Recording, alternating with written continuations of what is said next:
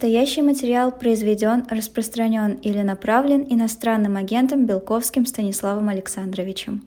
Добрый день. Мы сегодня из разных мест, э, с разными картинками даже вот за нами, а, проводим э, наш седаун-шоу Станислав Александрович Белковским. Ну что ж, начинаем. Бокман категорически приветствую да. всех. А, ну что же, вот, но э, Многие люди на свете совершенно не знают, как друг друга приветствовать или не приветствовать, что приветствовать и э, что не приветствовать. Они, со, создана была организация замечательная совершенно, Объединенные Нации, э, вот союзники в борьбе против самого страшного, что только было. Э, вот создали организацию, и которая совершенно, по-моему, не знает, как действовать и что делать. Совет Безопасности это показывает. Генассамблея соберется по поводу Израиля против Хамаса. А, но то, что она решает, это совершенно не обязательно для исполнения. Да, в общем, никогда не было обязательно. Но Организация Объединенных Наций создавалась все-таки по итогам Второй мировой войны как важный институт Ялтинско-Потсдамского мира. И когда-то это, конечно, имело значение, когда э, тот же, те же британские территории в Палестине были переданы ООН для создания двух государств, и даже Иерусалима как некого отдельного города ООН же и управляемого.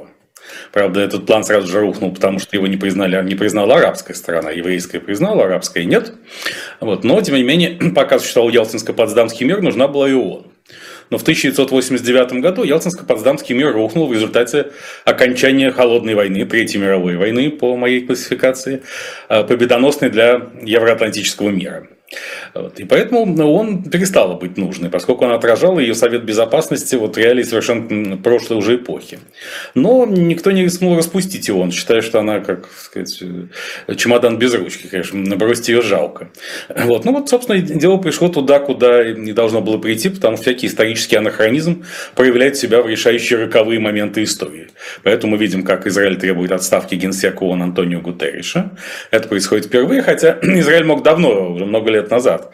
Там много было резолюций всевозможных. Да. А, и не только Гутерриша, но начиная, я не знаю, с Утана или кого-нибудь еще в этом роде. И не меньше, да, потому что, э, собственно, он всегда, не, никогда не признавал там юрисдикцию Израиля над э, целым Иерусалимом, э, что не признавал Иерусалим столицей Израиля, вообще не признавал никаких территориальных приобретений Израиля. По итогам шестидневной войны и войны судного дня постоянно требовала защищать Палестину, ничего не могла сделать, чтобы помочь палестинскому народу. Помогали ему только Израиль и США. Все остальные радостно аплодировали его бедствием и невзгодам. И поэтому и вот то, что Израиль наконец решился еще и не, не выдавать визы сотрудникам ООН, это, безусловно, отражение глубочайшего кризиса этой организации, которая должна уйти в прошлое. Когда это случится, сколько лет еще потребуется, непонятно, поскольку, естественно, международная бюрократия будет отстаивать ООН всеми фибрами души. Это огромные деньги, гигантский бюджет, ежегодно выделяемые на решение нерешаемых задач, поскольку их концепции их решения сформулированы так, что достичь результата нельзя. Но это-то и нужно международной бюрократии, чтобы тянуть резину бесконечно долго. Ну да, а, но тем временем а, а, операция крупномасштабная откладывается, гуманитарное действительно состояние, не будем сейчас каждый видеть свою причину там в секторе газа, гуманитарное положение плохое, заложники остаются, и все, ну вот был танковый рейд только вот вчера. Ну, танковый рейд был для того, чтобы несколько подсластить пилюлю израильскому общественному мнению, которое давно ждет наземной операции, она все откладывается и откладывается. Она откладывается по многим, разумеется, причинам. И потому что и под давлением США, которые хотят еще продвинуть переговоры о возвращении заложников. А в секторе газа находится около 500 граждан США не только в качестве заложников, захваченных 7 октября и впоследствии, а по, другим, по самым другим причинам, но все они являются заложниками де-факто. Во-вторых, потому что Иран уже пригрозил, что при наземной операции резко активизирует Хизбаллу в Ливане и хуситов из Йемена, а то и может ракетный удар по территории Израиля нанести сам по себе, чего никто не хочет. Ну и Естественно, весь э, исламский мир, окружающий Израиль, э, мечет громы и молнии по поводу наземной операции, тоже причина. И наземная операция неизбежно будет сопровождаться э, большими жертвами, в том числе с израильской стороны, а это уже не очень нравится премьер-министру Биби Нетаньяху, который и так, скорее всего, потеряет власть по итогам этой войны. Но ему хотелось бы отсрочить этот момент и дать себе еще один шанс власть удержать. А, хотя, собственно, израильские источники признают, что план наземной операции уже утвержден, но не приведен в действие премьер-министром, поэтому что-то ожидается со дня на день. И представители премьер-министра говорят, что э, наземная операция станет неожиданной. Что это означает, уже непонятно, потому что его так долго ждут. Может, может ли стать неожиданным то, чего так долго ждут? Может, конечно. Как говорил Александр Александрович Блок, счастье – это как почтовый поезд. Когда он так сильно опаздывает, что он уже приходит, ты не испытываешь никакого счастья. Вот с наземной операцией может случиться нечто подобное. А, ну да, так что здесь а, можно еще процитировать моего покойного отца, который говорил, нет ничего хуже на свете, чем ждать и догонять. Это про почтовый поезд тоже относится и к, да, ну, еще есть известный ожидаемым событиям. Согласно, да. согласно которому правильное решение, принятое или реализованное несвоевременно, является неправильным. Является неправильным. Да. Кстати, э, сейчас же Израиль пока, как нам говорят, тренируется, идут тренировки к наземной операции.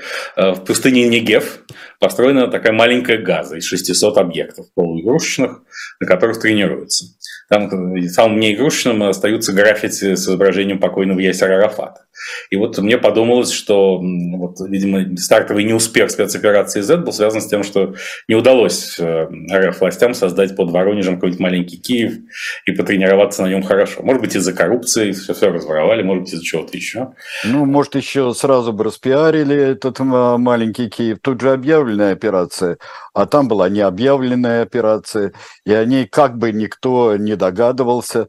Э, и тут э, сделать маленький Киев, потом начнут тут же в коммерческих целях водить по этому маленькому ну, по банковской такой вот э, Нет, маленький. В конечном счете вот сейчас нарастает полемика о том, не пора ли завершать украинскую не войну на каких-то условиях. Действительно, почему бы не взять Киев и Харьков путем создания полных аналогий и копий на РФ на канонической территории РФ?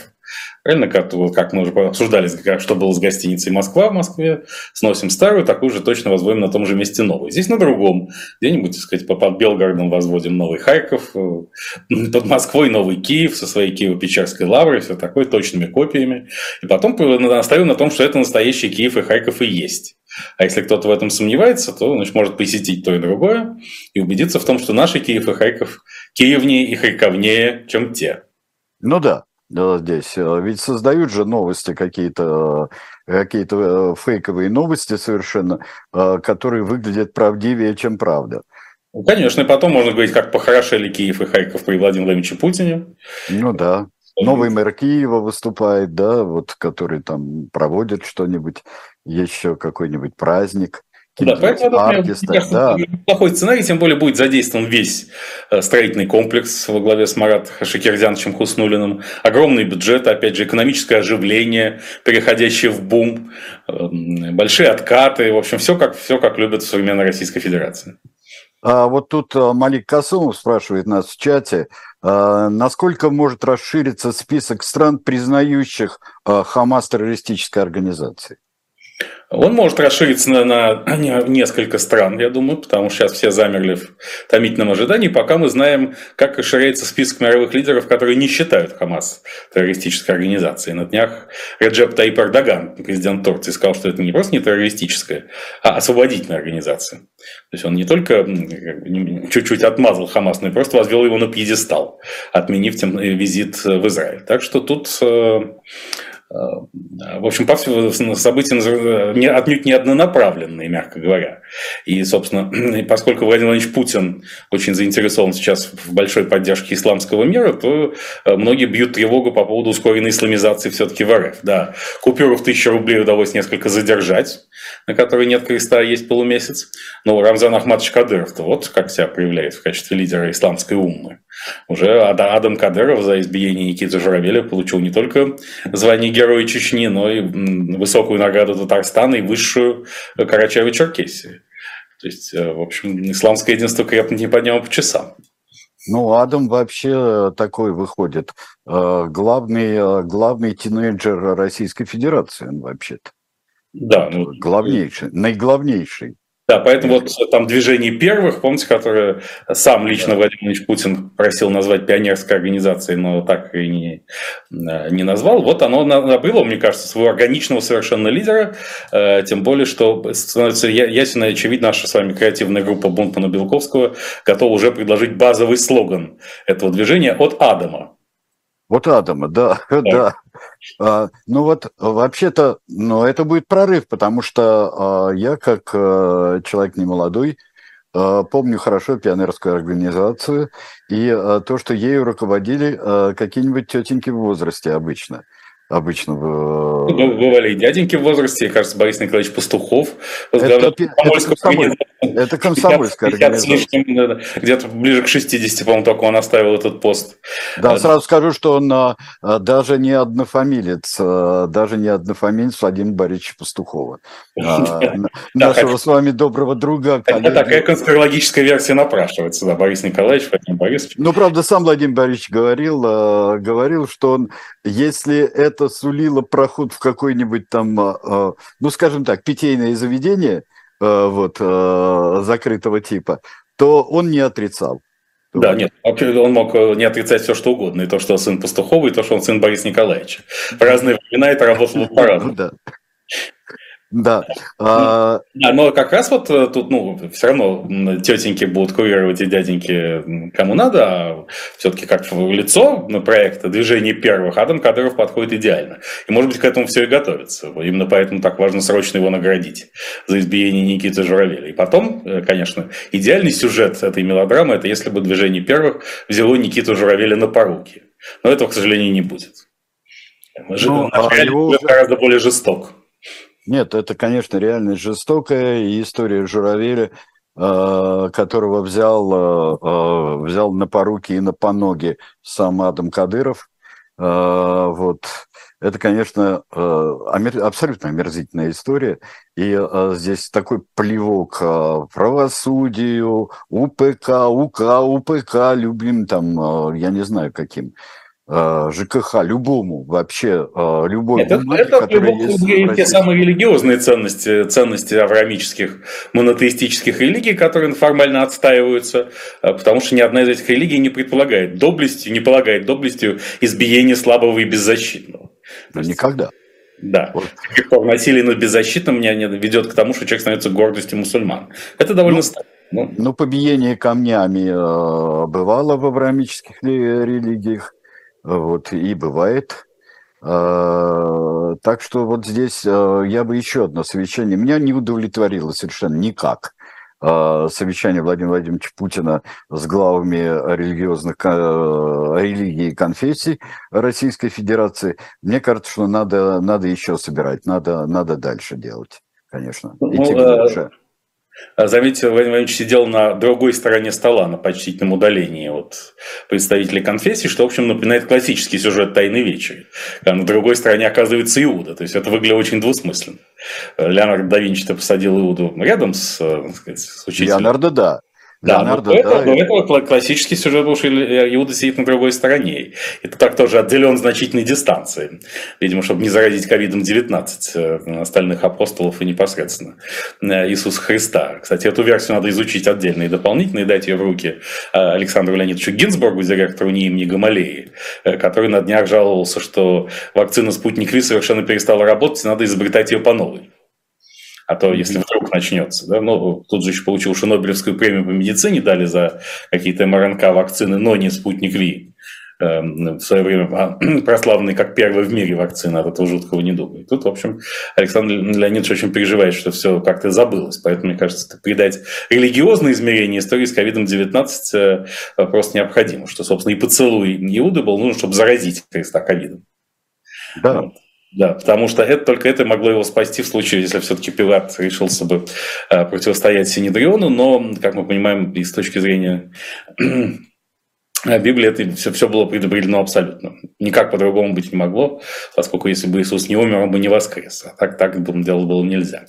Вот. Но на встрече я просто заметил, что ведь поскольку, несмотря на то, что РФ законодательство по-прежнему считает официальными религиями, официальными конфессиями только четыре, а, православие, ислам, буддизм и иудаизм, там присутствовали еще представители, старообрядческий митрополит Корнилий, там был и представитель российских пятидесятников э, Сергей Риховский, что должно было встревожить патриарха Кирилла Гундяева. Он уже, так сказать, то есть, не эксклюзивен как представитель российского христианства и официального христианства. Что-то здесь, так сказать, тоже не так немножко. Не. То есть, с одной стороны, исламизация грядет, с другой стороны, уже на его собственном поле Кремль начинает как-то похлопывать по плечу его прямых конкурентов. Вот я сейчас подумал, что я, конечно, отвратительно готовился ко всему. И э, не, не, э, были ли там инославные конфессии христианские, которых полно? Да, ну две было, был старообрядцы были, ну, с, митрополитом Корнилием Путина но тоже. это не инославные, они тоже православные. Да, но нет, по официальной иерархии, как бы по э, официальному упоминальнику нет, в законе о них ничего не сказано. Вот, и буддизм, иудаизм и ислам, безусловно. А, вот, и, конечно, все, но все участники совещания соревновались, в первую очередь, в комплиментах Владимиру Владимировичу Путину. То есть, казалось, еще немного, и понятие монотеизм несколько претерпит качественные изменения. Понимание этого термина, и, так сказать, кто единый, ну, у всех российских конфессий, эм, сразу оно и выяснится. Ну, сказать, э, как, не, случайно, опять же, Кирилл Гундяев э, сделал, повесил себя в кабинете портрет, где он на фоне Святой Троицы, и было много трактовок и толкований, к чему бы это и не, не изображен ли он в образе Авраама. Тут мы можем развить тему и понять, наконец, что произошло на самом деле. То есть, может быть, Сигундяев в образе Авраама, но Святая Троица – это Владимир Владимирович Путин. Становится mm-hmm. понятно. То есть это ну, это нужно назвать патриарх Гундяев с президентом Путиным. Да, вот так, тогда все станет понятно. Это патриарх на фоне Троицы и есть. А, ну да, Но... там, да. Там уже, кстати говоря, пошло такое количество картинок с патриархом Кириллом, а, участником и а, и как бы свидетелем шедевров мировой живописи, а также фотографии. Да, поэтому тут Троице нужно подкорректировать миф и сказать, что Владимир Владимирович, когда поздравлял, например, патриарха Кирилла с днем рождения, э, так сказать, с очередным, там, пообещал ему так сказать, еще одного наследника, ну, может быть, не обязательно, а может быть, это намек на то, что духовный и, может быть, не только духовный сын патриарха Антоний Севрюк станет следующим патриархом, а потом два ангела, как мы знаем, отправились в Содом по канонической версии. Здесь они... Владимир Владимирович в образе двух ангелов мог отправиться или в Киев, или в Газу, или куда-нибудь еще, для того, чтобы сообщить о больших божьих карах, ожидающих. Э, эти территории. Но само совещание, обратите внимание, в Кремле было посвящено э, даже не ковиду-19, несмотря на демонстративную отсадку Владимира Владимировича, а палестинскому регулированию, созданию палестинского государства. Это значит, что Владимир хочет получить доверенность от всех российских религиозных, конфессий на то, чтобы представлять э, интересы авраамических религий в процессе создания, в общем, выступить уже полноправным духовным лидером этого процесса, а не только политическим. То есть он очень занят и озабочен этой темой. А это не какая-нибудь подозрительная новая религия, которая возникла в Российской Федерации. Безусловно, безусловно, это нет, ну, просто возникла не новая религия, а переосмыслены старые. Единым Богом стал Владимир Владимирович. Он же и троица, сказать, он во всех формах и проявлениях. Э, поэтому совершенно очевидно, что теперь молиться надо в направлении, где находится вот как должен быть модернизирован культ для всех основных российских конфессий. Молиться надо лицом туда, где Путин находится в данный момент. Поэтому нужно э, сделать специальное геолокационное устройство, которое будет находиться во всех э, христианских храмах, мечетях и синагогах э, российской, и датсанах Российской Федерации, которое показывает, в, каком, в какой стороне света сейчас Владимир Владимирович. И туда поворачивается все. И да? Именно туда все молящиеся должны поворачиваться так, лицом. а вот, вот почему... Молитва, конечно. Ну, э, существует же э, замечательный инженерно-архитектурный проект «Избушка на курьих ножках», которая да. как, раз, э, как раз и поворачивается. Прекрасно, То есть храмы на, кури, на курьих ножках. Вот тут у нас подоспеет очередной стройкомплекс имени Марата Шакирзяновича Хуснулина, который предложит заменить все храмы в стране избушками, на, вообще конструкциями на курьих ножках. На курьи ножки будет возведен храм Христа Спасителя. Представляете, ХХС на курьих ножках. А, как тут он, сейчас, он сейчас закрыт, кстати, две, две башни закрыты. Ну, вот, может быть, сейчас там тестируют фундаменты, почвы, что можно ли поднять. Это же надо ну, поднять. Ну, ну вообще, я как... Ножки. Установить это устройство на такой театральный круг, тут без Константина Ильича Богомолова, мне кажется, не обойтись, на, на, на котором будет вертеться ХХС. Э, да, поэтому все правильно. Вот, вот это, эти проекты оживят экономику России окончательно. И станет ясно, что спецоперация Z была не только неизбежна, но исключительно благотворна для страны, спасительна. Как очистительный дождь или шторм Аль-Акса в терминологии э, освободительного и гуманитарного движения Хамас. А, да, гуманитарную, ну да.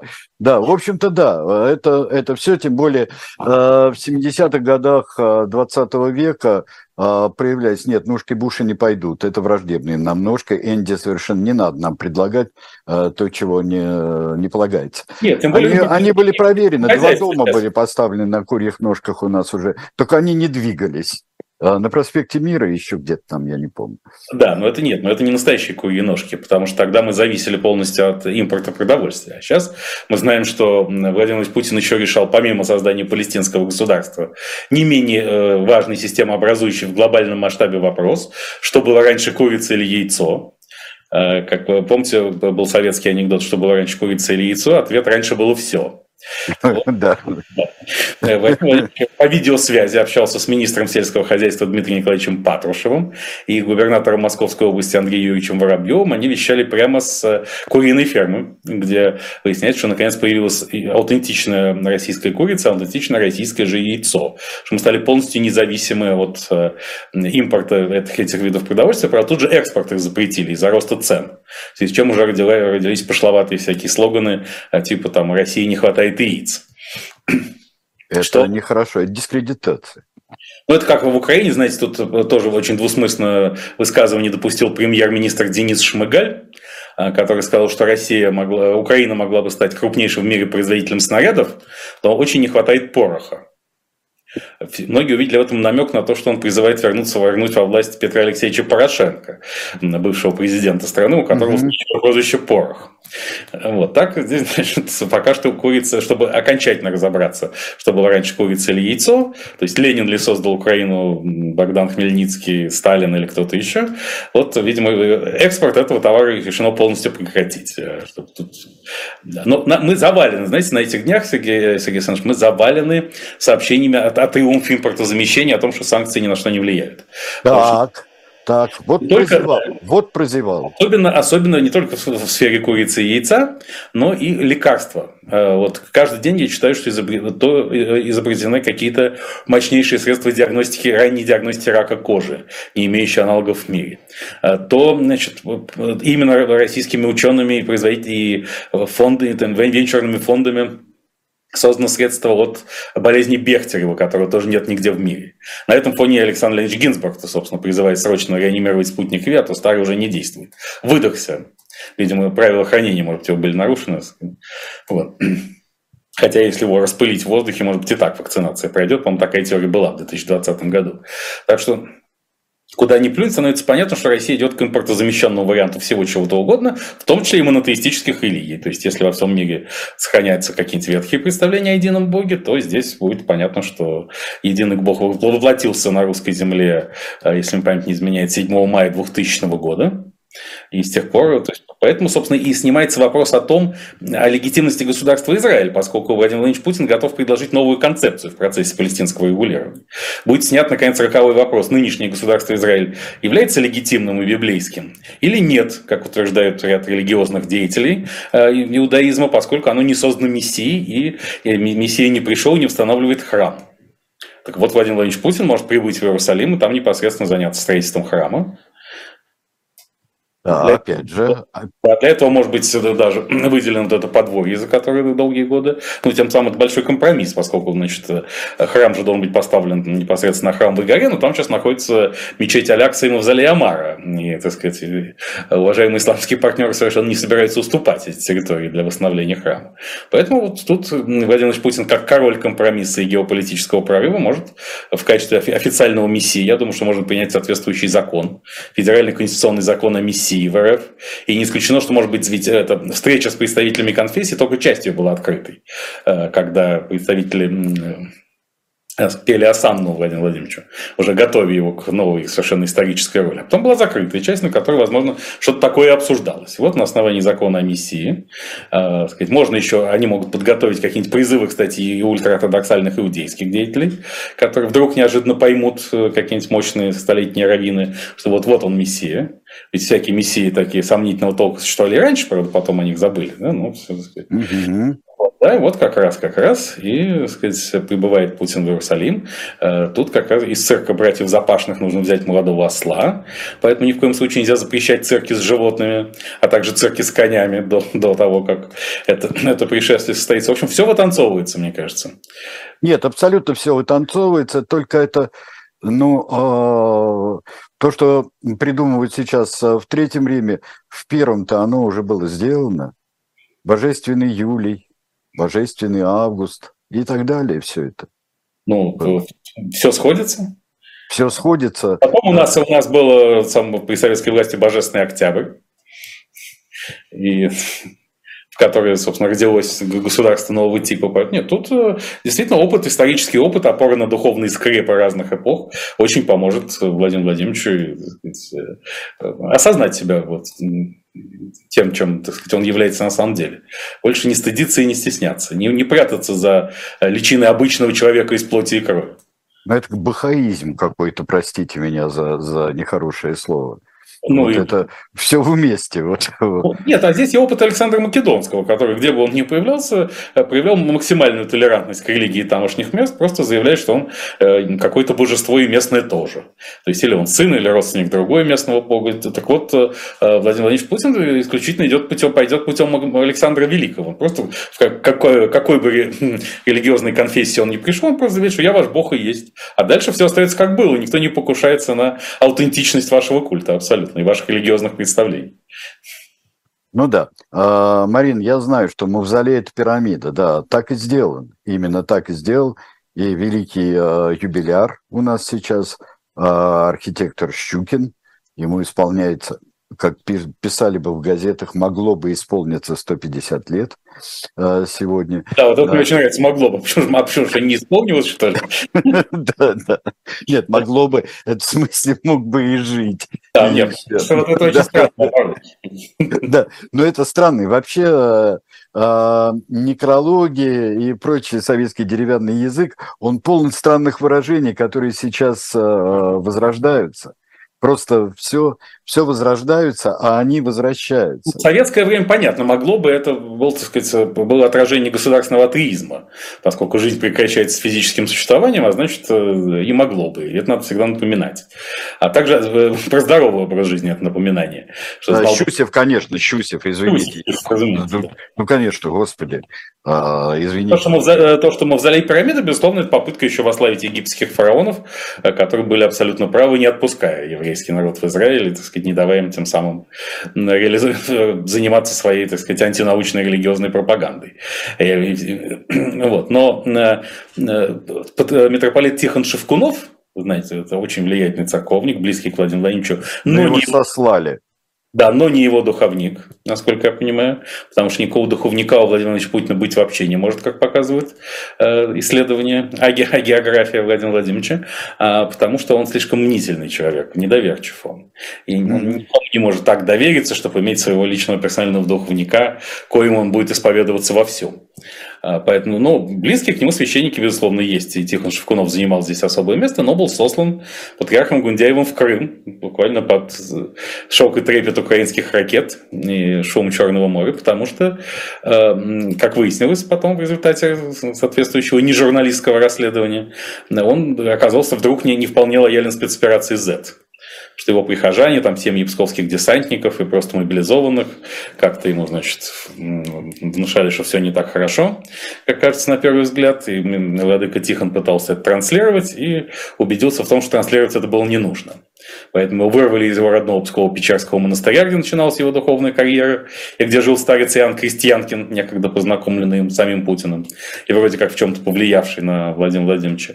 Но в свое время, когда Тихон Шевкунов еще был в полном фаворе, не в фаворском свете, а в, так сказать, в части, да. Он говорил о том, что главная проблема современной России – это невозможность физического бессмертия Владимира Владимировича. Может быть, это тоже зачлось ему при отправке в ссылку, потому что сейчас уже становится очевидным, что физическое бессмертие не только возможно, но и реальность. Ну да, но он был, конечно, здесь э, священник в случае, он был. Вот как, если говорить языком XVIII века, и случай кончился наверное. Ну, посмотрим, как, как пойдет еще, как карта ляжет, может быть. Э, а может быть, столица будет перенесена в Херсонес? Она исторически, но там небезопасно очень для, э, для столицы, только разве что одна из какая-нибудь.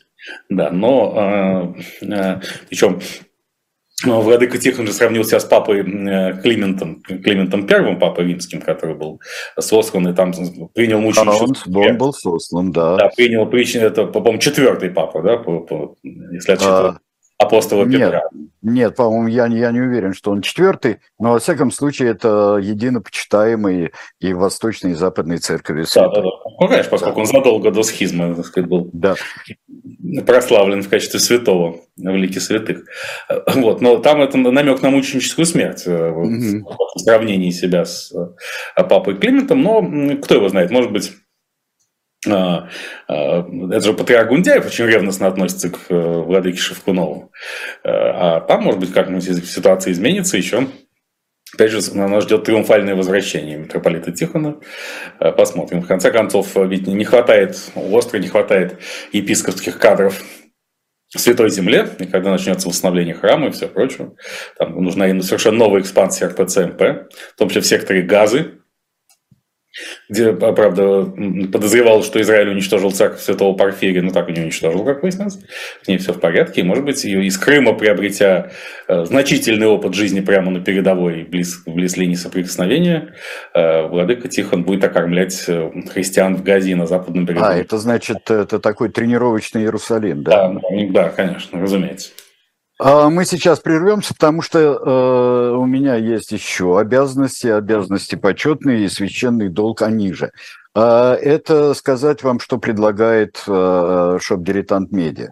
Так у нас уже скоро, ну, скоро, не скоро, но через некоторое время выйдет шестой графический роман из серии, из серии «Спасти», то мы сейчас вам а, предлагаем, из них уже первый, второй уже со, совсем огромнейшая редкость, а, предлагаю вам целый комплект, с большой скидкой достаточно, а, целый комплект всех пяти наших графических романов. И «Спасти» цесаревича Алексея, и спасти царевича Дмитрия, и спасти Емельяна Пугачева, и принцев из Тауэра, а, и а, еще нас кого мы там спасали, кого мы там спасали, адмирала Колчака. Вот. Так что, друзья, пожалуйста, мы вас отправляем на шоп Дилетант Медиа, который мы сами очень любим, мы сами им пользуемся, и э, предлагаем вам там приобрести вот наверное, последние комплекты всех э, пяти вышедших графических романов.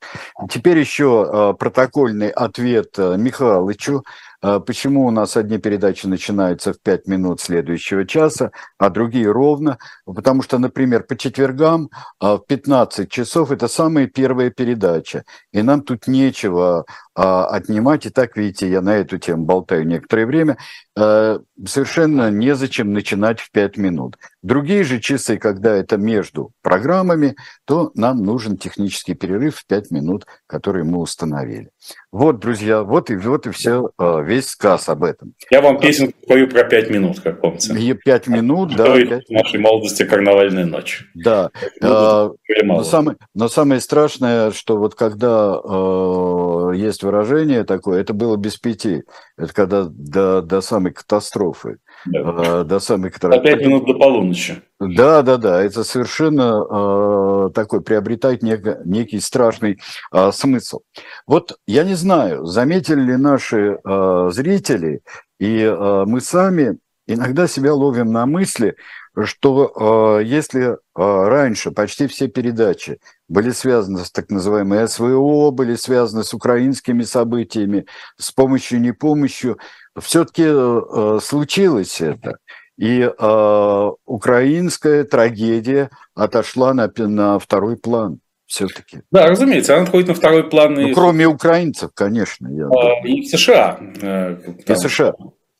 Сейчас избран новый спикер Палаты представителей Конгресса. Ну, слава тебе, Господи. 51-летний Майк Джонсон. Это горячий сторонник Дональда Трампа который в 2020 трампист прямой, избранный при поддержке Трампа, который в 2020 году активно выступал за пересмотр итогов выборов и утверждал, присоединялся к утверждениям Трампа, что Джозеф Байден выиграл нечестно. Он же был весьма на долгое время украиноскептиком. То есть, за исключением первых резолюций о ленд-лизе Конгресса еще одной, он голосовал против всех резолюций об увеличении помощи Украине и говорил о том, ну, правда, когда он уже был избран спикером, как это часто бывает, когда ты в оппозиции, ты можешь себе позволить больше и позволяешь больше, когда ты на тебя, ты облечен бременем власти, ты должен более ответственно подходить к тому, что говоришь и делаешь. И поэтому некоторые радикальные позиции смягчаются или снимаются вовсе. И в данном случае э, Майк Джонсон сказал, что нет, он не против помощи Украине, он только за ужесточение контроля над ее использованием. Но, тем не менее, сейчас республиканское большинство в Палате представителей настаивает на том, что разделили общий пакет помощи 106 миллиардов долларов, из которых Украине причитается больше половины по версии администрации США, 61 миллиард, и Израилю помогали отдельно, а Украине отдельно. И Израилю больше, а Украине меньше. На этом фоне и разные фигуры влияния не, формально не политические, такие как крупнейшие бизнесмены Илон Маск и Дэвид Сакс, э, утверждают, что пора вообще прекращать помощь Украине, вести с РФ переговоры о мире. Это все происходит на фоне э, такого рефрена, классического рефрена э, республиканцев-изоляционистов о том, что самый главный враг – это Китай, и поэтому нужно помириться с Владимиром Владимировичем Путиным ради того, чтобы он вырвать его из объятий Китая и дружить с ним против Китая, а не наоборот, не против альянса РФ и Китая. В этом смысле, конечно, для Украины сейчас очень непростые переходные переломные времена, потому что не все так просто, как... Тем более, что год назад все это, осматривалось на, на фоне успехов украинских войск во владении Изюмом, Херсоном и так далее, сейчас на фоне не вполне, прям скажем, удачного контрнаступления вооруженных сил Украины. А, ну да, ну еще здесь а, то, что ожидалось, а, новый премьер-министр Словакии сказал, что Братислава не будет помогать. А, ну, а, это ожидалось тоже, как, а, как трампийский спикер Палаты представителей примерно так же ожидалось. Ну, да, тот, же, тот же выручил всех Дмитрий Сергеевич Песков, который сказал, что Братислава и так почти ничего не давала Украине, поэтому это все по сравнению с американскими и прочими поставками не имеет никакого значения. Но Роберт Фитцо сказал еще, новый премьер-министр Словакии, что план, мирный план Владимира Зеленского нереалистичен, что войну надо прекращать, имеется в виду с, учетом новых территориальных реалий, как говорят в Кремле. И Фитцо эту встречу с представителями своей партии, на которой все это и прозвучало, э, начал с того, что вообще причиной войны является нападение украинских фашистов на русских людей. Так что он еще раз продемонстрировал, что ждать чего-то хорошего ему от него э, Украине не приходится. Так что уже два диссидента в Евросоюзе в этом смысле Венгрия и Словакия. И тут еще, видимо, Турция и Венгрия разыграли так совместную комбинацию, такую договорничок. Потому что Турция э, ратифицировала протокол о вступлении Швеции в НАТО, а Венгрия нет. И мы можем вполне допускать, что Турция на это и пошла. Для чего ей это было нужно? Чтобы получить срочно американские истребители F-16 и F-35. Поэтому она формально выполнила свое обязательство и получает, должна теперь получить истребители. А Швецию все равно в НАТО не берут теперь уже из-за позиции Венгрии. Венгрия же и заблокировала в очередной раз транш 500 миллионов евро помощи Евросоюза Украине. И в одном в программном интервью уже легендарный Виктор Орбан, бессменный многолетний премьер-министр Венгрии, сказал, что в общем нет большой разницы между Евросоюзом и Советским Союзом. И те, и другие пытались, пытались лишить Венгрию всякой самостоятельности. Жозеп Боррель, верховный комиссар Евросоюза, в ответ сказал, что Венгрия может покинуть Евросоюз, если ей так здесь не нравится. В общем, негодование, достигает скорбного закала негодованием раскаленный слог, как сказал по аналогичному поводу Осип Эмильевич Мандельштам. А вот э, не кажется ли вам, что здесь есть вариант такой бывшей Османской империи, потому что вот это близко к старинным турецким землям, что Венгрия, что часть Словакии, и, значит, если почти Эгер уже взяли, да, то скоро пойдут на Вену, наверное. Там есть тоже почва для того, чтобы как-то зацепиться. Мне ну, Венгрия же является, как ни странно, наблюдателем в Союзе тюркских государств, созданном Раджером Таибом Эрдоганом. И в самой Венгрии культивируется концепция о том, что не, не до конца понятно, кто этнические венгры, они, ну, сказать, может быть, э, э, финно-угры, а может быть, они и тюрки или что-нибудь такое. Ну, и Атилла, Атилла вполне возможно был как раз тюрок, и тогда олицетворял всю мощь Венгрии нависая над Европой. А, поэтому да, тут сближение Венгрии, как минимум с Эрдоганом и Турцией, безусловно, ну, это факт, факт, факт и фактор нашего времени. Поэтому я подозреваю, что Эрдоган и Орбан сыграли, сыграли в это согласованно в эту игру, с, когда одна страна голосует за Швецию в НАТО, другая нет, и все равно поэтому ничего не происходит. Процесс застопорился, а свои истребители Турция уже должна получить. А потому что в, в конце концов, большой, они находятся в процессе постоянного торга с коллективным Западом, что чтобы мы не бунтовали, Турция член НАТО, Венгрия и НАТО Евросоюз, чтобы мы никуда не, не разрушали э, евроатлантическое европейское единство, дайте нам что-нибудь. И что-нибудь очень существенное. И понятно, что я думаю, что в ближайшее время господин Эрдоган, помимо палестинского государства, где он тоже намерен сыграть немалую роль, он будет требовать признания независимости Северного Кипра. К этому делу подошло. Потому что размораживание замороженных конфликтов продолжает идти полным ходом и становится очевидным трендом наших времен. А, да, несомненно. И, а, наверное, где-нибудь в недрах Западной Европы а, тлеет Валлоно-фламандский конфликт, который и развал Бельгии может, э, может, конечно, состояться. Ну, Бельгии уже был, э, то есть вот паралич власти в прошлом десятилетии же случился в Брюсселе на несколько лет, поэтому мне кажется, что это как раз проскочили мерно.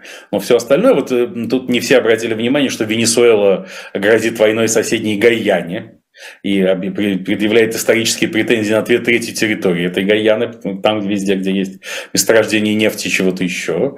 И тоже можно предполагать, что Венесуэла просто торгуется за снятие американских санкций. Но, как теперь показано, если у тебя есть, есть хоть какая-нибудь военная сила, а у твоего соседа ее нет вовсе, то оглядываться на Америку уже никто не будет. Венесуэла вполне может вести войска в Гаяну, а потом договариваться, а не в обратной последовательности. И это, конечно, безусловный признак Четвертой мировой войны. То есть э, то, к чему стремился Владимир Владимирович, начиная ее в 2014 году, в известной мере свершилось. Роль Америки как глобального модератора уже далеко не та. Все это поблекло и умалено. Ну, Гаяна – это же бывшая британская Гвиана. Да. А, вот. Ну что ж, вполне, э, вполне. И тут, э, когда Российская Федерация начала дружить с Венесуэлой еще при покойнике Чавесе, то вообще-то великовенесуэльские а, истории а, звучали, даже к нам приходили вот товарищи из Венесуэлы и хотели у нас рассказать на эхе Москвы. А великовенесуэльский шовинизм так вот процветал. Это очень ну, да, интересно. Чем больше деградировала экономика и Венесуэла превращалась в такое большое криминальное государство, тем больше нарастали такого типа амбиции. И сейчас, поскольку США начали снимать же санкции с Венесуэлы, то Венесуэла решила, что нужно добиваться дальше, но уже новым, новым способом, каким показал Владимир Владимирович Путин еще в 2014 -м. Потом э, Ильхам, Ильхам Гейдар Чалиев показал, как надо действовать. Сначала нужно военным путем что-нибудь чего добиться, а потом с тобой будут разговаривать. Ну, никак наоборот. А если не, не, военным путем не действуешь, вроде как никто про тебя и не помнит. Сидишь да. в углу мира и, так сказать... Ну, да. да. А, Иран а, объявил об учениях, учениях всех видов вооруженных сил. А, это, как спрашивали мы сами себя в 2021 году, это брецание оружием или это э, действительно намерение войти в войну по-настоящему? Я думаю, что формально Иран в войну не войдет. Сегодня опубликованы очередные материалы в Wall Street Journal о том, что Иран таки серьезно помогал Хамасу непосредственно перед 7 э, октября, что 2 октября была роковая встреча в Бейруте, на которой был с участием представителя корпуса стражи исламской революции Ирана, который, кстати, не входит в структуру светского государства, а подчиняется только и непосредственно э, духовному лидеру Рахбару, Айтале, великому Айтале Хаминеи. А, то есть они президенту, ни парламенту не подконтрольны, не подотчетны никак.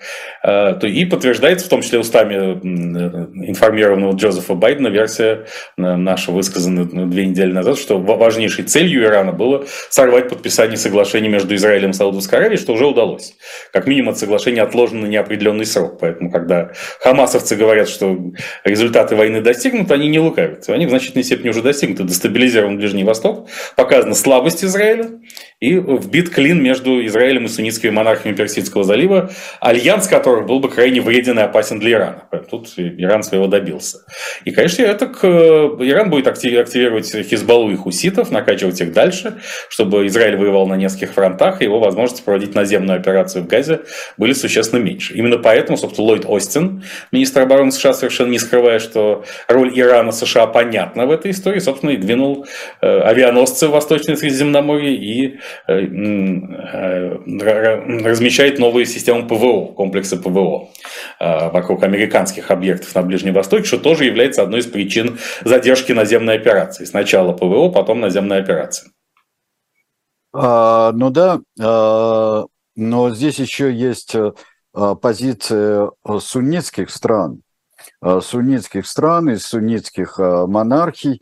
Вот она какая-то будет отстраненная э, вполне вот от теперешнего конфликта. Она, э, скажем, ну, Бахрейн и Объединенные Арабские Эмираты изначально солидаризировали с Израилем, но вчера буквально Эмираты уже были с авторами, вернее, э, голосовали против американского проекта резолюции вместе с РФ и Китаем. И поэтому что чем дольше затягивается эта война, и чем более кровопролитной будет наземная операция или некий ее аналог, вся система действий по уничтожению Хамаса, анонсированная Израилем, тем больше суннитские монархии залива вынуждены будут от этого дистанцироваться. И все хуже относиться к Израилю, и все более критически к соглашениям Авраама, подписанным в 2020 году, и концепции их расширения на Саудовскую Аравию. То есть в этом смысле действительно события развиваются в очень выгодном для Ирана направлении. Даже независимо от того, насколько он впрямую участвовал в подготовке нынешней войны, а вот дополнительная информация подтверждает, что участвовал. Можно ли сказать, э, что Хамас добился всего, чего хотел? Нет, Хамас еще не добился всего, чего хотел. Он э, уже, они же предложили, сказать, внесли свое предложение освободить всех заложников и эвакуировать э, невредимыми всех лидеров Хамаса из Газа, и после этого войну прекратить. Поскольку лидер Хамаса еще исходит из вполне убедительного предположения, что их популярность сейчас не снижается, а растет среди арабского народа Палестины. Совершенно не снижается. Поэтому можно убить всех нынешних военных лидеров Хамаса, э, основных террористов, значит, на смену на месте одной головы вырастут трое.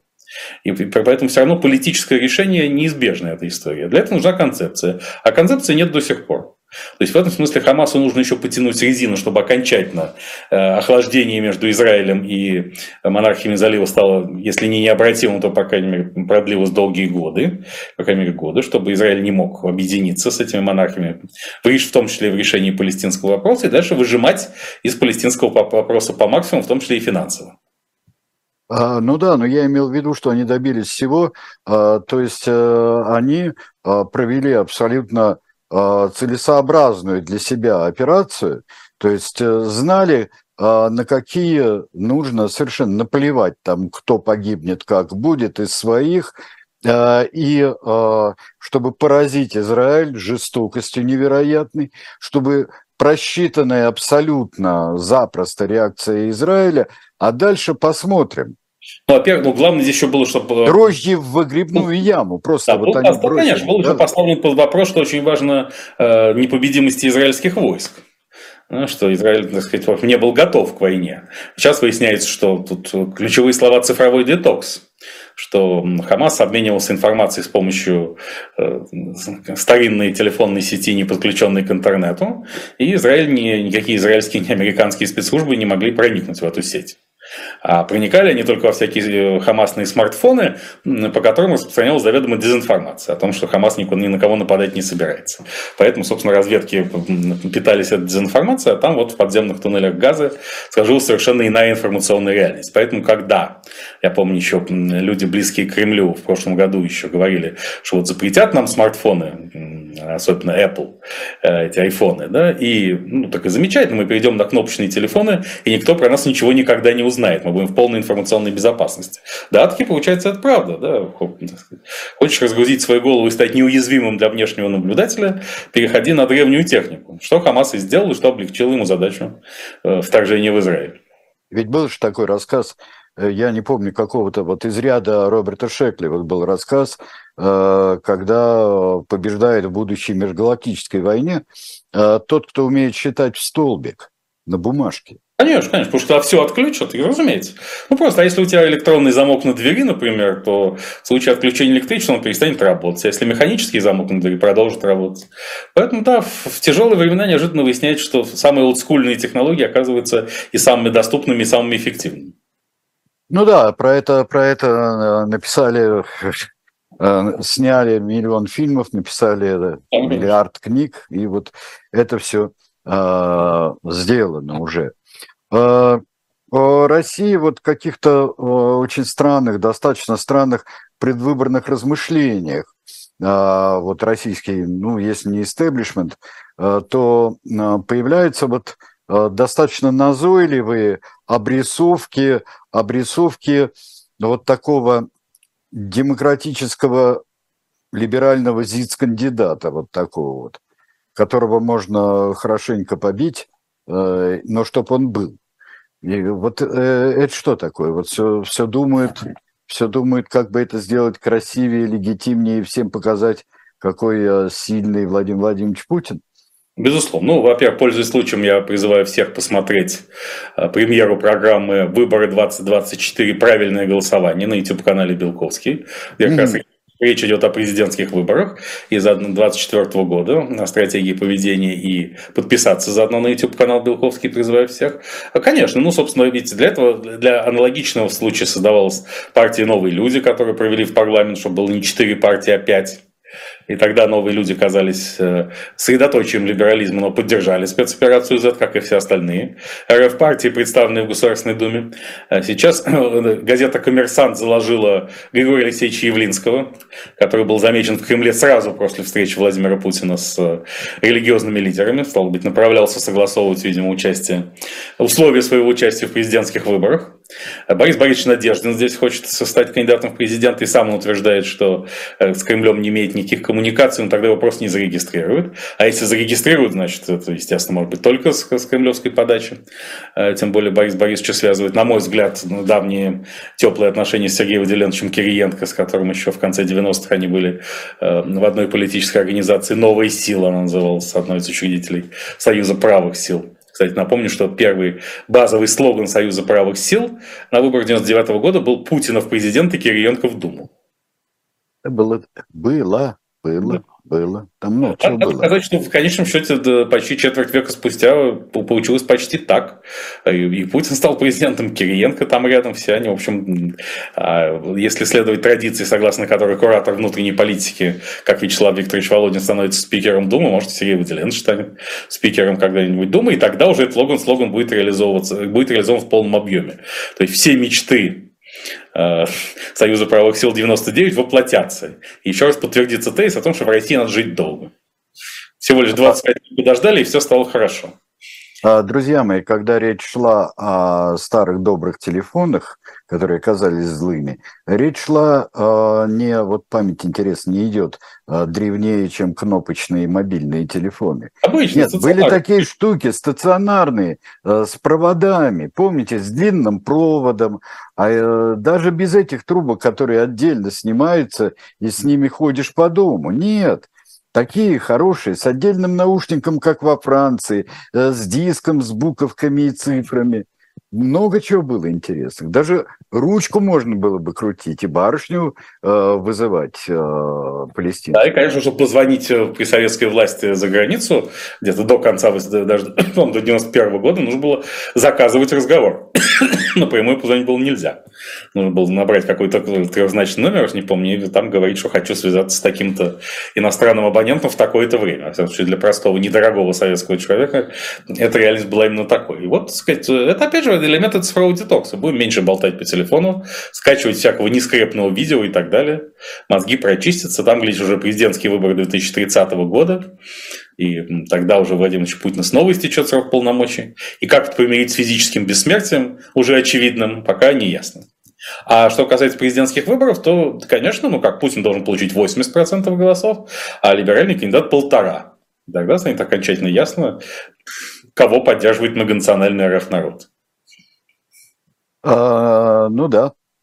А, да, да, да. Что за бред, говорят, какие телефоны. Ну ладно, считайте, что это бред. Говорят, а как же Масад не догадался, если эти догадались? Ну вот, э, как всегда, есть очень много э, фом неверующих, и фомок маленький. Да, и здесь в Израиле, кстати, нарастает точка зрения о том, что э, самоуверенность и высокомерие подвели Израиль, что все эти годы экономического бума Израилю казалось, что все хорошо, что старая реальность навсегда ушла в прошлое, а тем временем действительно нарастали кризисные явления и проявления и в медицине, и в образовании, и в государственном управлении. И Тель-Авив хоть и стал в прошлом году самым дорогим городом мира, но Сервис в нем оставался весьма относительным при том, э, и, так сказать, инфраструктура тоже неочевидной. Поэтому, и, наконец, стало ясно, что это относится и к вооруженным силам. Что не все так хорошо и в вооруженных силах, и эта война не просто дает возможность, а обязывает израильские элиты и народ пересмотреть несколько свое отношение к тому, с какими результатами Израиль подошел к нынешнему, к нынешнему этапу своего существования и развития. Uh, ну да, uh, ну да, но вот сейчас мне кажется, что вот, например, закона творчества, если не будет вот в ближайшие дни закона о, о Мессии, mm. который вот заявку, на которую мы, в общем-то, подали, это правильно, это было бы правильно. Но мне кажется, что законотворчество немного приостановилось, нет? Или э, так? Нет, это, это иллюзия. Как только ну, скоро же наступит новый этап закручивания гаек и потребуются новые законы.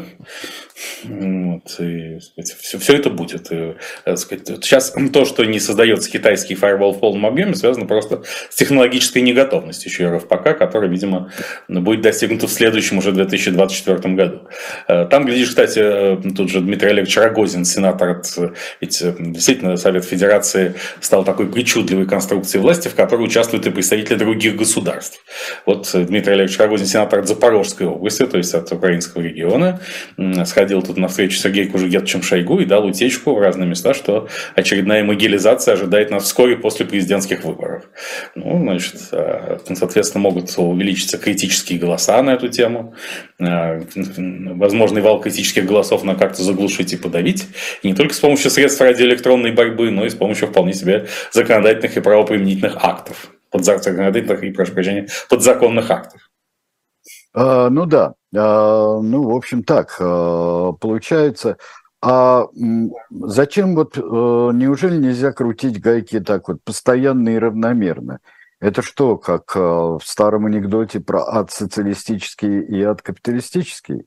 Ну, конечно, аврал. Во-первых, Владимир Путин, Владимир Путин всегда считал, что э, многонациональный РФ народ, на 80% состоящий из русских, должен работать в режиме аврала, иначе ничего не получится. Вот должен быть жесткий дедлайн и заградотряд. А если нет, то просто разворуют все деньги, и никто ничего не сделает. Вот почему Сочинская Олимпиада была предпочтительнее, чем там какое-нибудь вложение в медицину и здравоохранение, и в медицину и образование, которые бы не, не обернулись ничем. Да? Нужны такие аккордные проекты. И, конечно, таким мощнейшим аккордным проектом является спецоперация Z, призванная разрушить американ-центричный мир.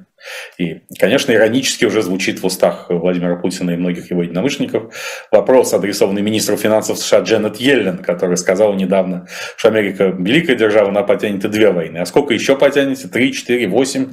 Мы их устроим, как, помните, говорил гражданин Кейн, как его звали в реальной жизни. Это, это сам. «Э, вы, вы только снимайте войну, а войну я вам устрою. Это Харс был, по-моему. Да, да, да, да. Как да. он говорит журналистам. Да, ну что ж, э, на этом мы завершаем а, никем не дозволенные речи наши. Э, вот, но я надеюсь, что и вы записали иголками в уголках глаз, как там же было сказано.